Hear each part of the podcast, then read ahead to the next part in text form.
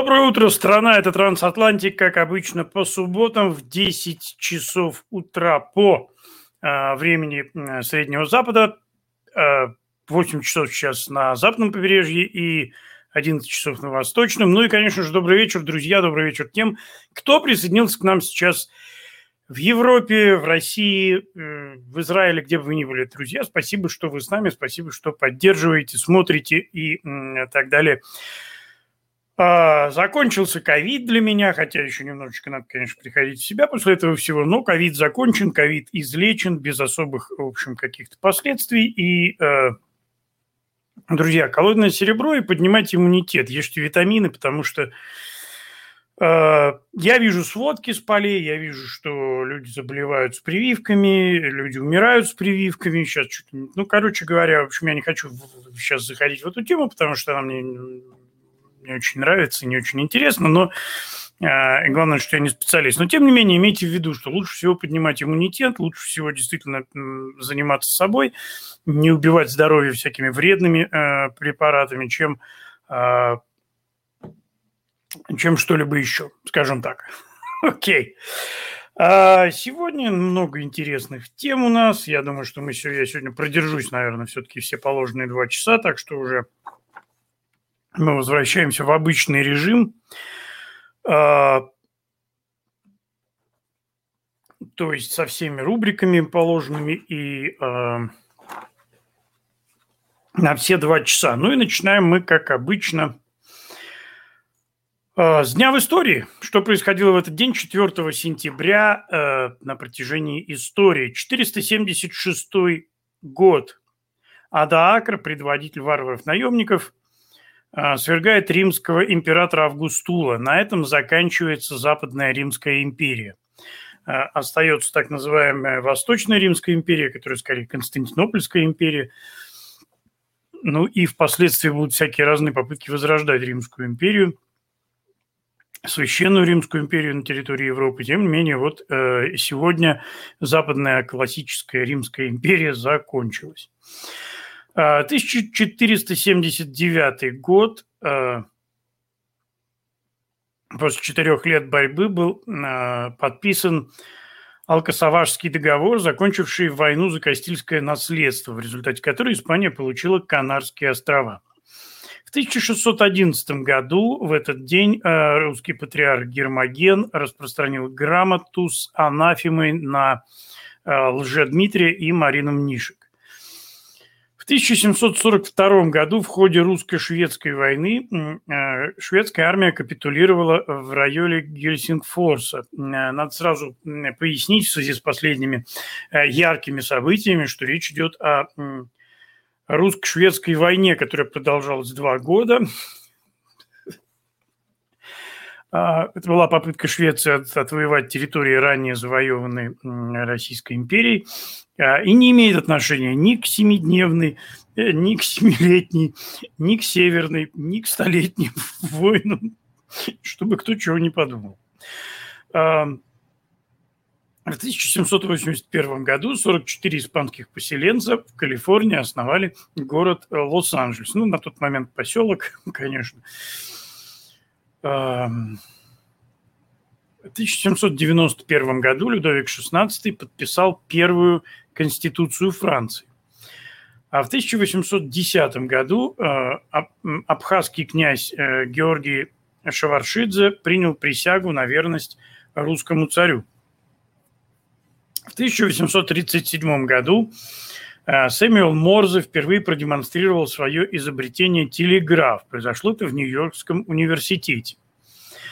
4 сентября 1842 года возобновляется строительство Кёльнского собора спустя 284 года. Долгострой, говорите? Всякое бывает. А, в 1870 году во Франции была свергнута Вторая империя Наполеона III и провозглашена Третья республика. А 4 сентября 1882 года в Нью-Йорке Томас Эдисон а, запустил первую в мире центральную электростанцию – и впервые э, в истории включил коммерческое электрическое освещение. А, всего в этом процессе участвовало 85 платных клиентов. В общем, можно поздравить всех нас, кто платит сегодня за электричество. Началось это все для нас 4 сентября.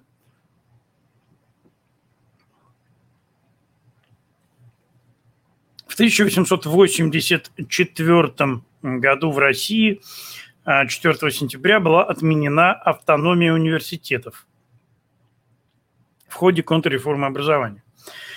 А в 1888 году а, американский изобретатель Джордж Истман зарегистрировал торговую марку «Кодек» и в тот же день получил патент на рулонную фотопленку в кассетах и фотокамеру для съемки на такую пленку.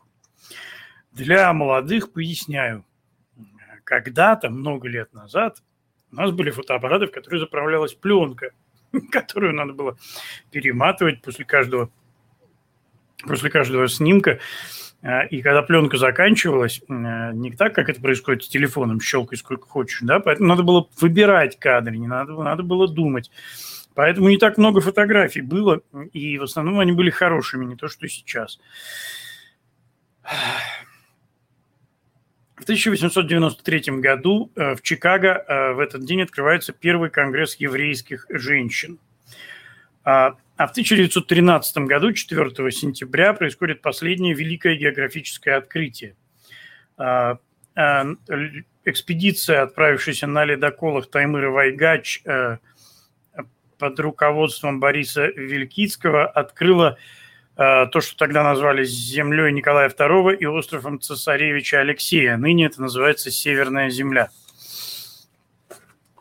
С тех пор э, больше никаких э, значимых географических открытий не совершалось. Ну и, видимо, уже не совершится, потому что, в общем, уже сегодня со спутников Землю всю облетели кругом, всю осмотрели, и уже вряд ли что-то новое мы обнаружим. А в 1914 году Британия, Россия и Франция пообещали друг другу не заключать сепаратный мир с Германией. Произошло это 4 сентября. Ну и, как мы знаем, правительство большевиков а, после совершения военного переворота в России а, договоренности эти нарушило, заключило сепаратный мир с Германией. Война была проиграна для России. Ну, в общем, много неприятных последствий это все повлекло за собой. В 1937 году, 4 сентября, Лига наций одобрила проект создания еврейского и арабского государства. А, то есть заложила бомбу замедленного действия. А в 1940 году американская система трансляции «Колумбия» а, продемонстрировала цветное телеизображение на станции W2XAB. В 1942 году, 4 сентября, в газете «Красноармейская правда» начата публикация поэмы Твардовского «Василий Теркин». А в 1943 году, 4 сентября, состоялась встреча Иосифа Сталина с тремя иерархами Русской Православной Церкви. А, собственно, с этого момента и началось воссоздание Русской Православной Церкви, но уже в виде несколько ином, а, в виде, в общем-то, филиала НКВД, МГБ КГБ СССР. Собственно, вот в, этом виде мы и знаем а, РПЦ на сегодняшний день. А, кстати, хотелось бы сразу сделать ремарку. Я регулярно достаточно поминаю связи РПЦ и, и КГБ. И, э, собственно, это не имеет никакого отношения к тем искренним, честным православным людям, которые верят так, как они верят. Э, это не имеет отношения к вообще к православию, да, это как бы, ну, у меня есть богословские претензии к православию, это другой совершенно вопрос, это другого порядка вещи, но то, что сама организация Русская Православная Церковь стала э, в общем, придатком Комитета государственной безопасности и э, фактически работала на укрепление коммунистического режима, это не имеет никакого отношения к вопросам э, вероисповедания православия да, и православного вероучения, и тем более не имеет отношения к другим православным церквям, э, которые не входят в в юрисдикцию Московского патриархата. Поэтому э, сразу говорю, что это не является, когда мы об этом говорим, это не является наездом на православие. На православие мы наезжаем по-другому и в других, в других историях. Э, В 1946 году, 4 сентября, Анна Ахматова и Михаил Зощенко были исключены из Союза советских писателей. Ну, собственно, наверное, правильно, какие из них советские писатели. А, они, в общем, были писатели совершенно не советские. В 1962 году э, в этот день э, происходит сразу два события. 4 сентября 1962 года э, группа Beatles начинает работу в студии над своим первым синглом. Первыми песнями были How Do You Do It и Love Me Do. И, видимо, в связи с с началом этой студийной работы произошли какие-то тектонические сдвиги в, в, в мировой атмосфере, и это ознаменовало начало Карибского кризиса. А, президент Джон Кеннеди предупредил Фиделя Кастро, что США всеми средствами будут парировать кубинскую военную акцию в зоне своих интересов. И в тот же день Москва э, заявила, что э, интервенция Соединенных Штатов против Кубы приведет к глобальному конфликту. Ну, конфликт этот разрулили, Битлз прославились, так что, в общем, все, что началось в этот день, для всех закончилось хорошо. Кроме, конечно, кубинцев, которым предстояло страдать, еще они до сих пор, в общем, маются под гнетом коммунистического режима. В 1964 году НАСА выводит в космос свою первую орбитальную геофизическую обсерваторию. 4 э, сентября 1965 года э, все тот же Битлз э, в девятый раз появляется на вершине американского хит-парада с э, песней «Help», э, а в Киеве во время показа фильма «Тени забытых предков» проходит митинг протеста против новых политических репрессий. 4 сентября 1970 года Наталья Макарова, прима-балерина театра имени Кирова, Мариинского театра, получает политическое убежище в Великобритании. А в 1975 году в телеэфир э, советский выходит любимая многими программа э, «Что, где, когда». В 1980 году, я считаю, что великое событие для советской литературы, э, подписано в печать нетленное произведение Леонида Ильича Брежнева «Малая земля». А 4 сентября 1987 года в Москве завершается проходивший э, два дня суд над Матиасом Рустом. Если кто-то вдруг забыл это светлое имя, Матиас Друст – немецкий пилот, который на своем э, частном, ну, на однометном двухместном самолете э, перелетел границу Советского Союза и приземлился на Красной площади.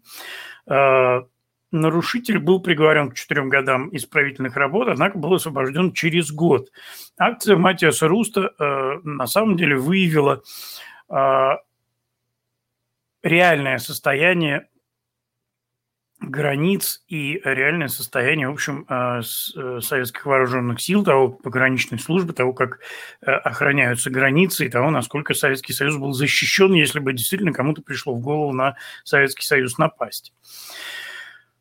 Мощная волна событий 4 сентября 1991 года. Город Екатеринбург снова стал Екатеринбургом после того, как несколько десятилетий был Свердловском. В Армении было национализировано имущество КПСС. А, над зданием Верховной Рады в Киеве впервые, впервые был поднят жовто-блакитный а, прапор, а, э, то есть э, желто-синий флаг, э, национальный флаг Украины. Ну и также в этот день была принята декларация о государственном суверенитете Крыма. Никуда дальше декларации, как мы знаем, государственный суверенитет Крыма не пошел. В 1997 году в, в этот день в Москве э, началось празднование 850-летия Москвы. А в 1998 году э, была основана компания Google. Э, сразу после основания это была, конечно, очень хорошая компания. Сейчас, к сожалению, многое изменилось. Ну и несколько дней рождения, кто родился в этот день, 4 сентября. Французский писатель и политик и один из основателей романтизма во французской литературе Франсуа Рене де Шатабриан родился в этот день в 1768 году. Русский драматург, переводчик и театральный критик Александр Баженов родился 4 сентября 1835 года.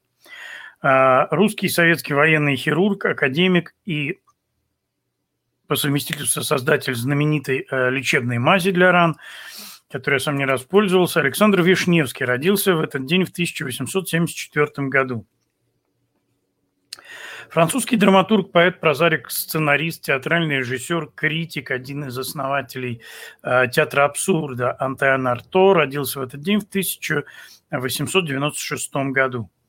Франтиз, французский режиссер, кинорежиссер Кристиан Жак родился 4 сентября 1904 года. А главный режиссер Московского театра сатиры на протяжении практически полувека Валентин Плучик родился в этот день в 1909 году. Ну и в 1929 году родилась замечательная актриса э, театра и кино Нина Ургант. Э, мама э, актера Андрея Урганта и бабушка актера телеведущего Ивана Урганта. Ну вот, собственно, и все с событиями прошлого, и мы смело можем переходить к событиям дня сегодняшнего, к событиям настоящего.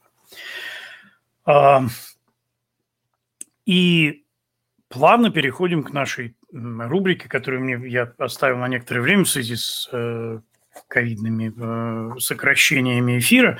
Э, наша рубрика «Три новости». Э, то, что мне показалось наиболее интересным э, такими новостями на конец э, недели, то есть то, что стало известно буквально вот за последний, за четверг и пятницу, и что-то даже ночью с пятницы на субботу.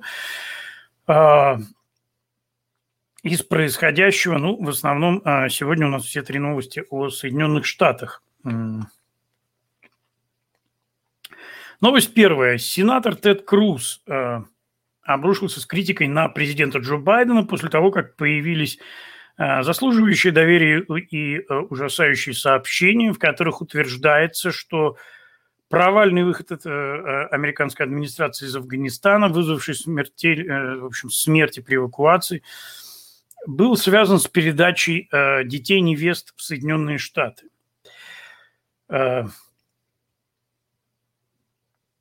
Эти сообщения заслуживают доверия и ужасают. У президента Байдена не было плана безопасного, упорядоченного и ответственного вывода войск из Афганистана, сказал Круз, который является членом а, влиятельного Сенатского комитета по международным отношениям а, по поводу, а, сказал он по поводу полученных а, сообщений, полученной информации. А, Круз сказал также, что чиновники администрации Байдена Харрис – вместо организации э, нормального и грамотного вывода войск установили произвольные сроки э, в исполнении политических целей. При этом администрация поспешила с эвакуацией, чтобы ускорить перемещение десятков тысяч афганцев в Соединенные Штаты без тщательной проверки их на предмет безопасности, здоровья и гуманитарных проблем. Когда началась эвакуация, сенатор сказал, что беженцев, что э, сенатор Круз призвал беженцев оставаться в безопасных третьих странах, пока они проходят проверку. Но Байден поспешил доставить их в Соединенные Штаты.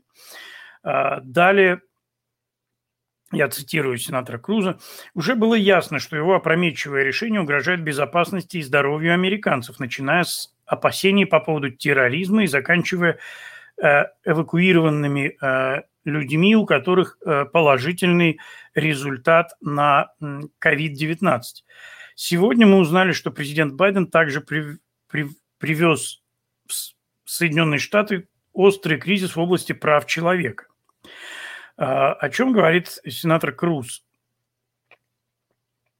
А, он, а, он говорит о том, что в сообщениях, полученных, утверждается, что э, называются многочисленные случаи, когда э, так называемые дети невесты и полигамные семьи из Афганистана прибывали на военные базы сюда, в Соединенные Штаты, а, в рамках э, той эвакуации, которая была устроена администрацией.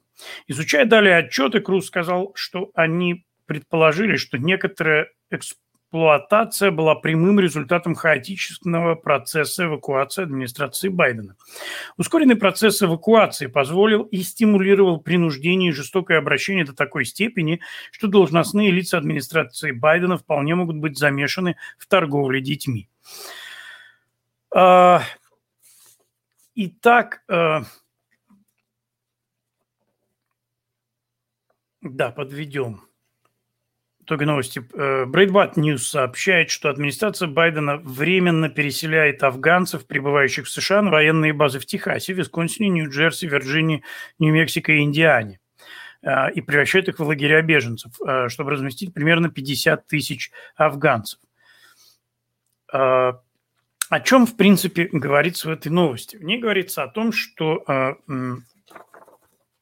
я поясню, я просто зачитал официальный э, текст э, сообщения, и э, речь идет о том, что э, воспользовавшись вот этой хаотичной массовой э, массовым переселением афганцев в Соединенные Штаты есть риск попадания не только э, людей больных э, ковидом, да, в общем, и другими не очень приятными болезнями, а, не только попадание в Соединенные Штаты террористов, поскольку не было времени и возможности проверить всех людей. Люди просто запрыгивали в самолеты, и я уже как-то делился, то, что я видел фотографию, которая показывает грузовой самолет, заполненный людьми, и эти люди в большинстве своем совершенно не выглядят как э, вестернизированные афганцы, которые действительно бегут от, э, спасаются от э, преследований э,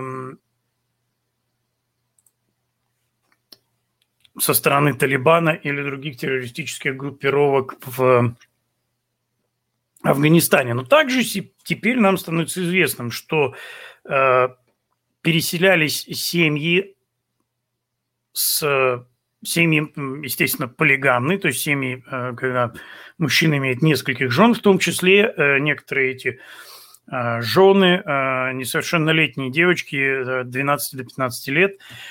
Также речь идет о том, что Соединенные Штаты перевозили девочек-невест под эгидой вот этой эвакуации, которых привозили сюда а, любителям. И здесь надо дать некое пояснение. Дело в том, что в среде э, либеральной прессы, российской, русскоязычной, я в данном случае говорю либеральной, в общем, не в плохом смысле, не в американском, а в хорошем, то есть э, бытует такое мнение, что э, я просто с ним сталкивался не один раз, что все люди, которые мигрируют в Соединенные Штаты из э, мусульманских стран, из бывшего Советского Союза, из Африки, из Латинской Америки, что все они являются, в общем, такими поборниками западных ценностей, э, капитализма и так далее. И на самом деле, действительно, мы знаем очень многих, и я встречал здесь людей, э, уехавших из Сирии, из Афганистана, из и, Ирана, которые абсолютно значит, э, ведут западный образ жизни, разделяют американские ценности, разделяют западные ценности, в принципе, и э, не приемлют э, ни многоженство, ни тем более многоженство, ни тем более там браков с несовершеннолетними и так далее. Но, тем не менее, э, факт остается фактом. До сих пор э, Соединенные Штаты едут не только такие люди, но и люди, которые вполне себе, которые едут совершенно с другими целями во-первых, едут за э, просто более сытной, более уютной и удобной жизнью, которую Соединенные Штаты пока еще могут предоставить, э, так же, как, собственно, и Европа. Э, ну и едут в том числе и люди для того, чтобы здесь организовывать впоследствии террористические группы, террористические атаки на Соединенные Штаты изнутри. Это тоже факт, к сожалению. Поэтому мы говорим, э, когда нас обвиняют все время в том, что мы... Э, значит, дескать, сами эмигрировали, а теперь значит, другим мешаем, мы не против иммиграции как таковой.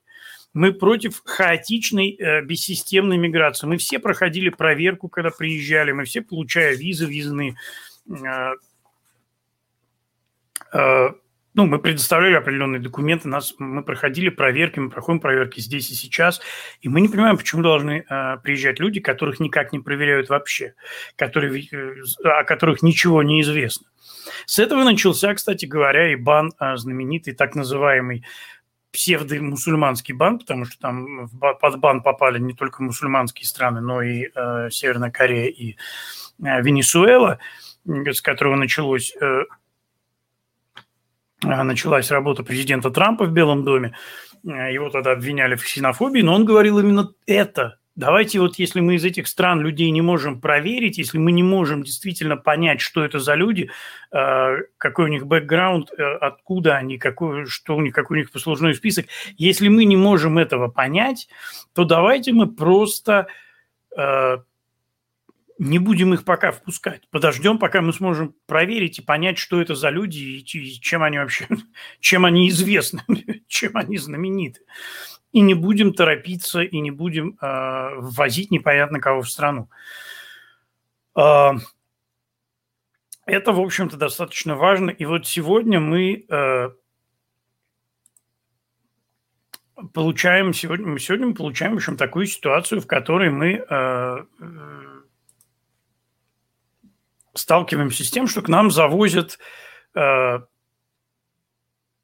сейчас уже понятно, что это порядка 50 тысяч э, людей из э, Афганистана, которых, естественно, никто не, в основном не проверял, о которых мы ничего не знаем, с которыми совершенно непонятно вообще, что там происходит, э, кто они, откуда они и так далее.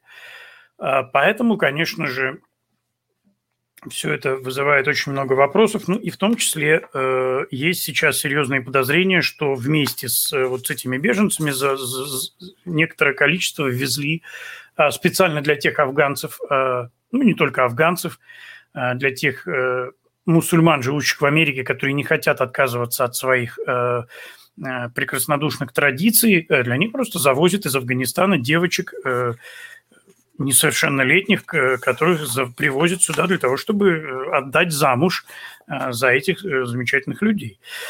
А, в общем-то, в принципе, уже заодно за это всю эту богадельню, которая называется сегодня по какому-то недоразумению администрации Соединенных Штатов, нужно привлекать к ответственности, но я думаю, что там на 8 пожизненных в результате они наработают. Новость номер два. Каждый пятый избиратель президента Джо Байдена заявил, что сожалеет о голосовании за 78-летнего э, Байдена на последних президентских выборах, э, согласно последнему опросу э, Зогби, который был опубликован в пятницу. Опрос Зогби был проведен до того, как Кабул в Афганистане был захвачен джихадистской организацией «Талибан». И неудачный вывод Байдена из Афганистана стал смертоносным, а, в результате чего погибло а, на тот момент 13 американских военнослужащих и было ранено еще больше, и в общей сложности пострадало полторы, почти две сотни человек, включая местных жителей и американцев и военнослужащих других э, европейских стран. А, то есть мы говорим сейчас о том, что каждый пятый выразил сожаление о том, что... То есть 20% выразили сожаление о том, что они голосовали за Байдена еще до того, как случился афганский кризис. То есть очень хотелось бы узнать, конечно, об опросах более поздних. Я думаю, они скоро появятся. Мне просто интересно, сколько э, в результате э, афганского кризиса людей э, прозреет. Вот здесь до этого из-за всего бардака, который нам устроили в стране, прозрел 20%. Посмотрим, что будет дальше. Далее говорится, что также 76% респондентов сказали нет, они не сожалеют о своем голосовании – и 4% сказали о том, что они не уверены, не могут ответить да или нет. Однако пока 20% не уточняют, проголосовали бы они за бывшего президента Дональда Трампа. Зогби Analytics отмечает, что, э, внимательно просмотрев на выборы 16 и 20 годов, оба решения были приняты только в нескольких штатах, э, спорных штатах, колеблющихся штатах, всего десятками тысяч голосов, а не сотнями тысяч, что означает, что это может снизить шансы э, на переизбрание Байдена в 2024 году. Это, конечно, интересная аналитика. Я, честно говоря, просто вообще сильно сомневаюсь в том, что эти шансы имеют место вообще. Более молодые избиратели в возрастных группах от 18 до 29 – это 29%, и 30, от 30 до 49 – это 30% с большей вероятностью пожалеют о своем голосовании, чем а, люди в возрастном диапазоне от 50 до 64. где всего 10%, и 65 плюс, где всего 6%. В разбивке по зарегистрированным партийным предпочтениям республиканцы, проголосовавшие за Байдена, сожалеют о своем голосовании больше, чем демократы и независимые. 29%, 21% и 14% соответственно. Опрос Зогби также показал, что городские избиратели примерно в два раза чаще сожалеют о голосовании за, за Байдена, чем избиратели из пригородов и сельской местности. 28%, 14% и 12% соответственно. Ну, собственно, здесь э, можно просто прокомментировать, что в основном, конечно, Байдена выбирало городское население. Э, люди, на, живущие на Земле, они более практичны, и они как-то лучше, в общем, ориентируются в происходящем, поэтому, э, э, поэтому там и сожалений меньше, потому что там, в принципе, и, и голосовавших было меньше. Опрос Зогби также показал, что был, а, а опрос Zogby Analytics был проведен онлайн среди 2173 избирателей, проголосовавших за президента Байдена. Опрос был проведен в период с 5 по 13 августа, до того, как неудачный вывод Байдена из Афганистана принес все вот эти вот проблемы, которые мы видели последние недели. Погрешность, э, по утверждению э, аналитического агентства, составляет плюс-минус полтора процента. А в другом опросе, который был проведен в четверг, э, Байден потерял, похоже, значительную поддержку со стороны независимых, поскольку число его э, одобрения его деятельности упало до нового минимума. Опрос показал, что только 43% респондентов дали Байдену положительный рейтинг одобрения. Только 36% независимых в этом опросе одобрили Байдена, что также на 10% меньше, чем э, в предыдущем опросе. Учитывая, что, в принципе, э, люди не всегда отвечают честно в условиях ныне сложившихся, я об этом говорил уже много раз, э, многие американцы боятся высказывать свои консервативные взгляды, свою позицию, э, направленную против левых политиков, мы можем понимать, что погрешность там может быть действительно еще меньше и составлять даже не Э, полтора, а не один или полтора процента, а, в общем, до пяти процентов. Это тоже возможно. Да? Итак, э, ну, э, о чем это нам говорит, друзья? Говорит это о том, особенно, конечно, о тех республиканцах, которые проголосовали за Байдена, нам это просто сообщает, что люди сначала делают, а потом думают. Сначала совершают какие-то действия на э, эмоциях в основном, а потом начинают думать, рассуждать, э, понимать, что же они натворили. Э, в принципе, ведь все было понятно с Джо Байденом уже очень давно. То, что происходит сейчас, это не началось вчера. Это не то, что вот был такой замечательный Байден, а потом вдруг как подменили. Надо же, что с ним происходит. Нет, это, это все, вся, эта, вся эта история была известна. Все было понятно, как будет этот человек действовать, и вернее, даже то, что не он будет действовать, а те, кто стоит за ним. И, в общем, можно было как-то это все предвидеть, но тем не менее. Собственно, поэтому мы видим, да, что когда мы пытаемся анализировать, пока мы пытаемся взывать к здравому смыслу, а, левые медиа взывают, к, в общем, к, к эмоциям, давят на эмоции, накручивают эмоции, а, придумывают все время какие-то очень эмоциональные, чувственные, прочувствованные истории, и на этом в результате играют, на этом завоевывают а, себе избирателей, поддержку и так далее. Американский писатель-фантаст Роберт Шекли много лет назад еще сказал, что проблема пропаганды в том, что в ней всегда в результате побеждает тот, кто врет, потому что те, кто говорит правду, порядочные люди, они проигрывают, потому что ложь всегда можно приукрасить ложь, всегда можно накрутить ее, можно, в ней можно что-то добавить, на то она и ложь для достижения лучшего результата. Мы говорим правду, поэтому мы, в общем, у нас всегда все не так красиво. А, новость третья, друзья.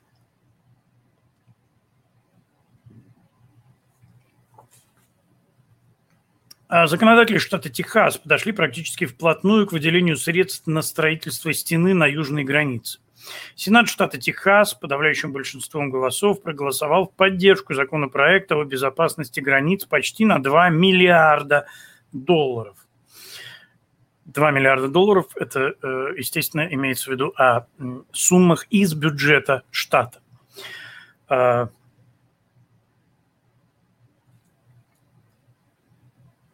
Сообщается, что э, более половины бюджета пойдет на строительство стен и ограждений. Кроме того, остальная часть денег будет использована для судебного преследования нелегальных иммигрантов, контрабандистов людей и наркотиков, а также для других судебных разбирательств, связанных с безопасностью границ.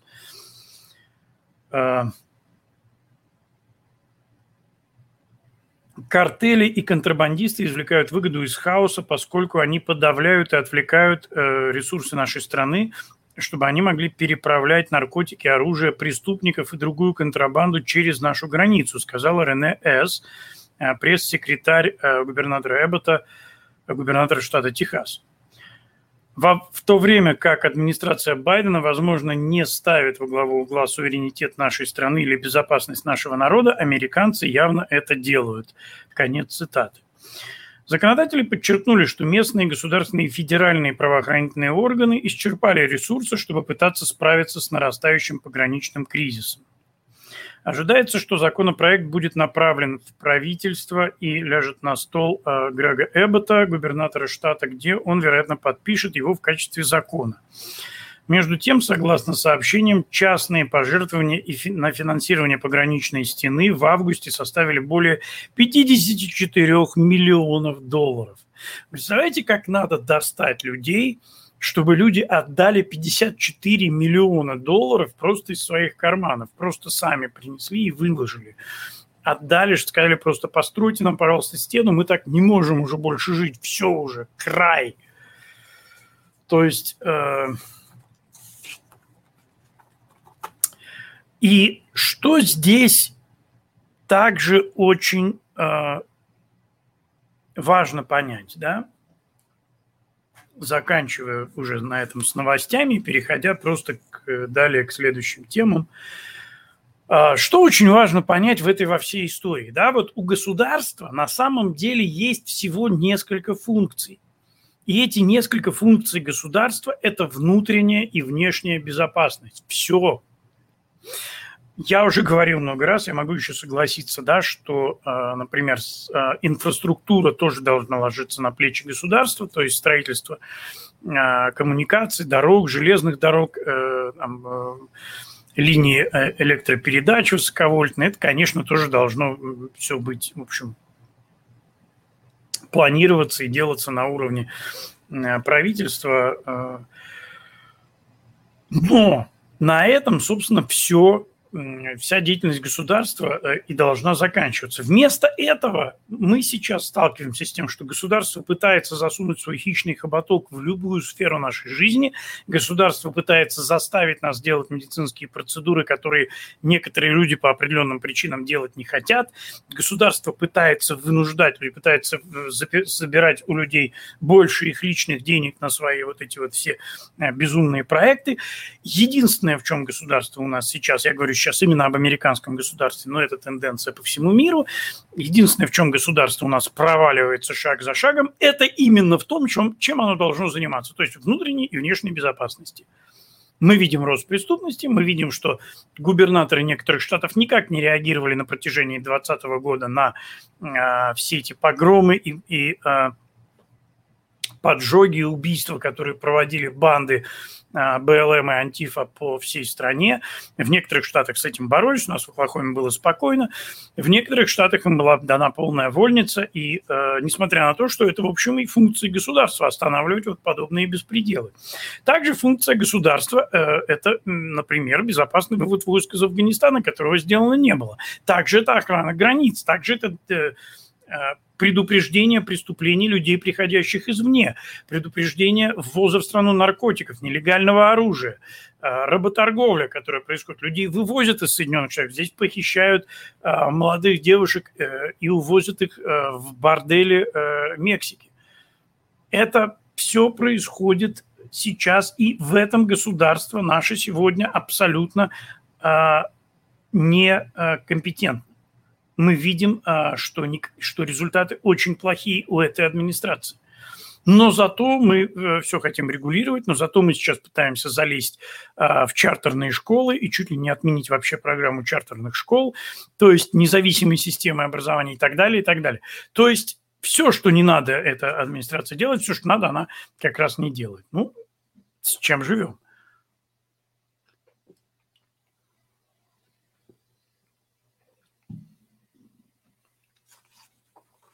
И э, в связи с этим просто хотелось бы сказать одну, одну вещь и перейти к теме, которая будет сегодня у нас э, основной, наверное, темой э, выпуска, наверное, больше всего времени на это уйдет, на рассуждение по этому поводу. Э, это э, я говорю о конспирологии, о теории заговора, потому что мне много пишут, и я читаю какие-то дискуссии, понимаю, что ну, нужно об этом все-таки говорить и объяснять. Так вот, чтобы предварить значит, теорию заговора, а, иногда мы смотрим на происходящие вещи, и мы не понимаем, что происходит, пока мы просто не принимаем какую-то одну простую вещь, и тогда все встает на свои места. Так вот, э, так называемая администрация Байдена-Харрис, где на самом деле, конечно, ни Байден, ни Харрис ничем не руководят, там совершенно другие люди, э, работает не на благо Соединенных Штатов, а на разрушение и уничтожение Соединенных Штатов, на э, полное нивелирование статуса Соединенных Штатов в мире и на превращение э, Соединенных Штатов Америки в такое региональное государство, не имеющее серьезного влияния в мире, зависимое энергетически от арабских стран, не имеющую сильную экономику, имеющую массу населения, находящуюся, находящуюся на, в зависимости от государства, на государственных дотациях и так далее. А, и вот как только мы принимаем вот эту идею, нам сразу, в общем, как-то становится понятнее, что происходит. И мы понимаем, что это не просто там сидит толпа идиотов, которые не понимают, что они делают и как-то хаотично движутся, потому что в это поверить очень трудно. Но мы понимаем, что люди просто грамотно, в общем, выполняют те функции, которые на них возложены.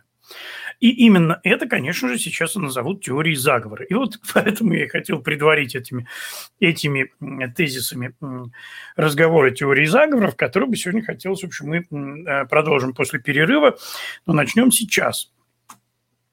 Итак, э, мы говорили несколько раз, но опять же я пометуя, что не все смотрят все эфиры, не все видели все программы, некоторые вещи нужно проговаривать по новой периодически. Так вот, э, Сегодня стало модным трендом а, называть конспирологией или теорией заговора вообще любую а, концепцию о том, что кто-то где-то с кем-то договорился, кто-то э, что-то спланировал и так далее. А, делается это не случайно. Дело в том, что э, история, ну вообще в принципе нам известна о теории заговоров довольно давно. Мы знаем, что такое теории заговоров, мы знаем, в общем, ну, что они существуют уже, в общем, на протяжении там, веков. И, э, конечно, ну, серьезные разумные люди в такие теории не верят. И как только стало понятно, что э, в обществе в целом, в общем-то, к теориям заговоров достаточно скептическое отношение. Пропаганда просекла эту фишку. И как обычно у нас это происходит, э, как мы видим на примере, да, как, чем занимается пропаганда. Они, вот есть некий термин, который э, несет явно негативную окраску. Например, расизм, фашизм. И когда пропагандисты понимают, что есть такой априори негативный термин, они начинают его лепить на все, что угодно, на все, что они хотят опорочить. То есть, э, хочешь опорочить президента Трампа, назови его расистом и фашистом. Да, хочешь опорочить кого угодно еще, неважно, назови его расистом и фашистом. Фактически за эти слова уже вообще утратили какой-либо смысл. Теперь у нас есть еще один замечательный термин – это белый супрематист.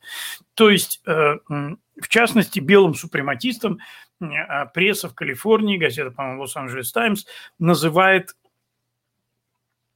конкурента, нынешнего конкурента конкурента нынешнего губернатора, которого могут, э, в общем, в ближайшее время попросить с должности, и на его место э, основной претендент – чернокожий консервативный политик, и его э, называют белым супрематистом, хотя он чернокожий. То есть маразм пси-пропаганды доходит до того, что фактически называют белое черным, а черное белым в буквальном смысле этого слова. Мы видим, да, и Кэндас Оуэнс, э, замечательного консервативного комментатора, молодую красивую женщину, чернокожую, называли тоже белой супрематисткой. То есть буквально черным называют белым.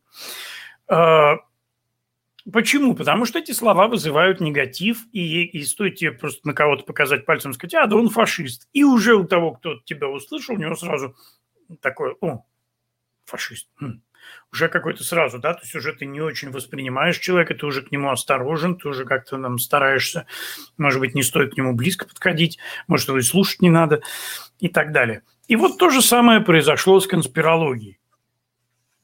Как только пропагандоны просекли, что, в общем, широкий круг людей в целом не воспринимает теории заговоров, моментально теориями заговоров стали называть вообще все – Вообще все, что появляется, все, что нужно опорочить, все, что нужно закопать, все, что нужно э, значит, представить чем-то глупым, несостоятельным, несерьезным, все это сразу называется теорией заговора. Ну и люди моментально, значит, конечно, так, ну а что, это слушать, это же все конспирология, это ерунда.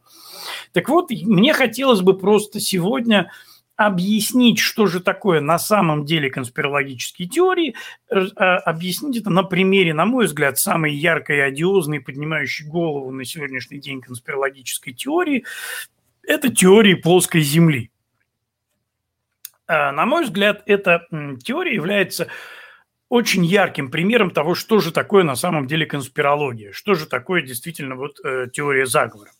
Итак, э, что такое, да, что вообще такое плоская Земля, идея плоской Земли, для тех, кто вдруг не слышал. да?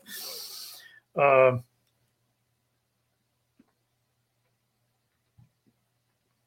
то есть в целом теория плоской Земли говорит следующее. Земля на самом деле плоская. Вселенная очень маленькая, мир очень ограниченный, купол неба вот над этой плоской землей, э, все вокруг этой земли, значит, вращается. А, но и люди утверждают, что такой мир сотворил Бог. Но проклятые атеисты и прочие, значит, безбожники – для того, чтобы пошатнуть веру людей в Бога, придумали миф о круглой земле. И, значит, придумав этот миф о круглой земле, они всячески, значит, его поддерживали, популяризировали, просто, значит, с целью показ... ну, э, отвадить людей как бы от веры в Бога. А, это, в общем, значит, вот это преамбула теории а, плоской Земли. Значит, почему? Э, и дальше начинается вот как раз та самая теория заговора. В чем заключается здесь теория заговора? Значит, все мировые, все, все правительства мира, ученые, политики, исследователи, э, все они сговорились, то есть совершили такой заговор, в результате которого они, то есть вы понимаете, да, что очень многие сегодня, сегодня десятки стран участвуют в космических программах. Космонавты э, очень многих стран, даже не маленьких стран, таких как Болгария, например, летали в космос. Да? То есть они видели космос, они видели Землю. Но согласно э, конспирологам плоской Земли, все эти люди в результате нас всех обманывают. Все они рассказывают один и тот же миф про то, что они якобы видели круглую Землю, круглую Луну, вот весь этот простор космический. А на самом деле они никуда не летают, они сидят в своих павильонах, оттуда, значит, показывают, там их снимают, что якобы они в космосе, потому что какого никакого космоса тоже нету. И все эти люди сговорились, и все они врут, все они нам рассказывают о том, что они туда летают и видят круглую землю, а на самом деле земля плоская. Все это они делают только для того, чтобы люди перестали э, верить в Бога. Э, что, собственно, в этом, э, значит, э, бредовость всей этой истории? В чем она заключается? Значит, э, во-первых, Почему это, почему это бред?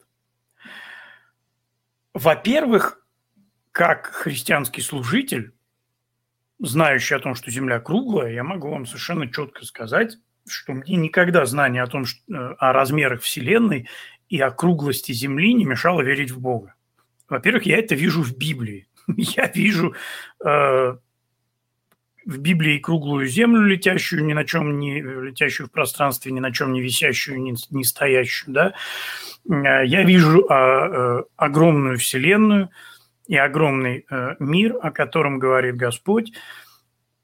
То есть и, собственно, в общем-то, сотни христиан, которых я знаю лично, и э, миллионы христиан по всему миру принимают знания о круглой земле, и им это совершенно не мешает быть христианами, верить в Библию, верить в Бога. То есть получается, что основная цель этого заговора не достигнута. То есть вот эти все затраты, эти все усилия, они, в общем, э, так ни к чему и не привели. Люди все равно верят в Бога. Да? Но дальше еще мы видим, э, что сама вся эта структура, в которую в существование, которое нам предлагается поверить, она практически нереальна. То есть э, политики, ученые, э, технический персонал, космонавты, вовлеченные во все это, значит, все эти люди между собой договорились нас всех обманывать. Это то, что практически, в общем-то, нереально и невозможно, потому что друзья, все, все из, те из нас, кто живет в этом мире немножко больше 15 лет, мы все, в общем, прекрасно знаем, что э, люди не обязательны, люди не пунктуальны, люди забывают, люди болтают, люди пьют алкоголь, напиваются и выбалтывают государственные тайны, люди проговариваются любовницам в постелях, все что угодно происходит. То есть утечка информации происходит тогда, когда круг людей, допущенных до этой информации, исчисляется, в общем, там, десяткам человек. Предположить, что утечки информации не существует, когда, в общем-то, ну, в это вовлечены просто сотни тысяч людей, это абсолютно абсурдно. Это, в это невозможно совершенно просто поверить. Если мы действительно что-то знаем о человеческой природе, да, э, Сколько раз, да, живя, на, э, живя там в бывшем Советском Союзе и видя весь чиновничий беспредел и бардак, мы думали, что вот зато есть Америка, зато есть Запад, где люди пунктуальны, где бизнесы работают как часы, где все ответственные, где все как бы вот все, все четко, все нормально, всегда все отвечают на звонки, всегда все дают верную проверенную информацию. Приехав в Соединенные Штаты, мы увидели, что здесь то же самое к сожалению. При том, что у нас свободный рынок, при том, что у нас такие возможности, они есть, и мы ими пользуемся, мы их осуществляем. Тем не менее, мы видим тот же самый чиновничий беспредел, мы видим точно так, точ, тот же бардак, мы видим деловых людей, бизнесменов, которые опаздывают на встречи, которые подводят, которые назначают по две встречи на один день и забывают об этом и так далее, и так далее. Мы видим это своими глазами, понимаете? Это человеческая природа, человек несовершенен, с этим ничего невозможно поделать.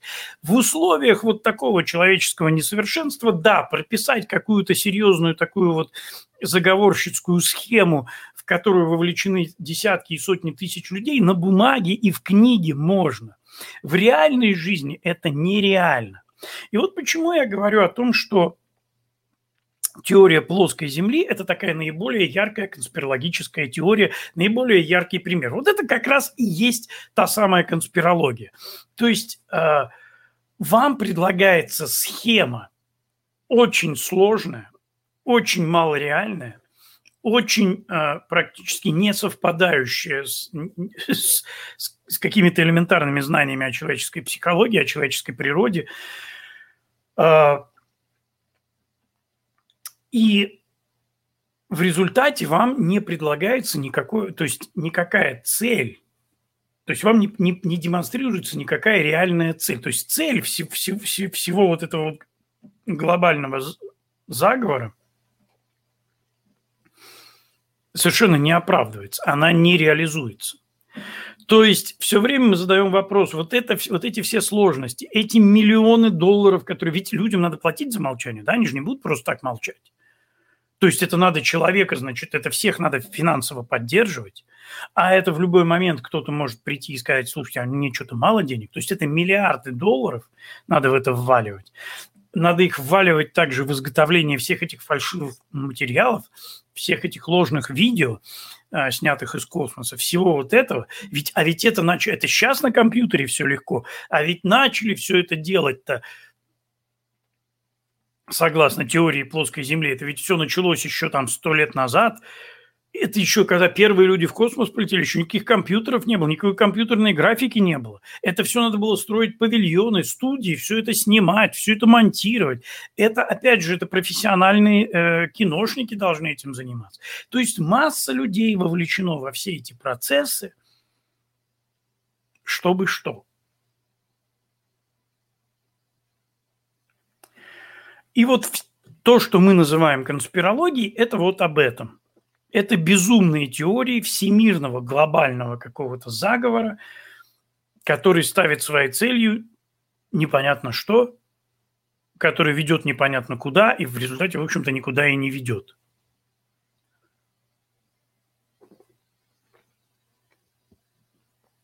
Это, в общем, примерно так же, как э, есть целый ряд конспирологических теорий про, некие, про некие тайные общества, которые пронизали все сферы жизни во всем мире, и тайна, вот есть тайное правительство, оно всем управляет.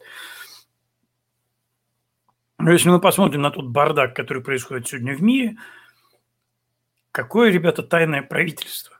Может, оно где-то есть, но оно настолько тайное, что о нем никто не знает вообще. Поэтому сидят, сидит где-то какая-то, видимо, группа сумасшедших, которые сами себя считают мировым правительством, они там где-то что-то, какие-то директивы, наверное, пишут, шлют какие-то распоряжения э, в разные официальные правительства, которые, в общем, ну, которые умирают в измельчителях бумаги где-то на уровне восьмого секретаря. И на этом все заканчивается, потому что если бы действительно миром управляло какое-то правительство, мы бы видели четкие движения, мы бы видели планы, мы бы видели действительно осуществление каких-то реальных схем, а, а мы видим бардак, мы видим а, какой-то разброд и шатание повсюду, мы видим, какое-то броуновское движение, все как-то мечется, летает туда-сюда, ничего не понятно. Люди делают постоянно какие-то э, представители власти в разных странах, делают какие-то совершенно идиотские вещи. Потом начинается очередной какой-то хаос, очередной... В общем, совершенно непонятно. И если все это мировое правительство уже так много э, времени у власти, то совершенно непонятно, собственно, от чего они до сих пор уже наконец-то всех не построили, не, не сделали этот дивный новый мир, э, не организовали все так, чтобы оно все работало. А, в общем, какое-то, ну, если оно и есть, это правительство, но абсолютно какое-то, значит, без, а, бессильное. А, друзья, я, мы уйдем сейчас на перерыв и вернемся через пять минут, как обычно. Никуда не уходите, все самое интересное еще впереди. А после перерыва мы поговорим как раз о том, что теориями заговора считать не стоит по сравнению с тем, что мы обсудили как э, то, что действительно является теориями заговора. Увидимся через несколько минут. Никуда не уходите.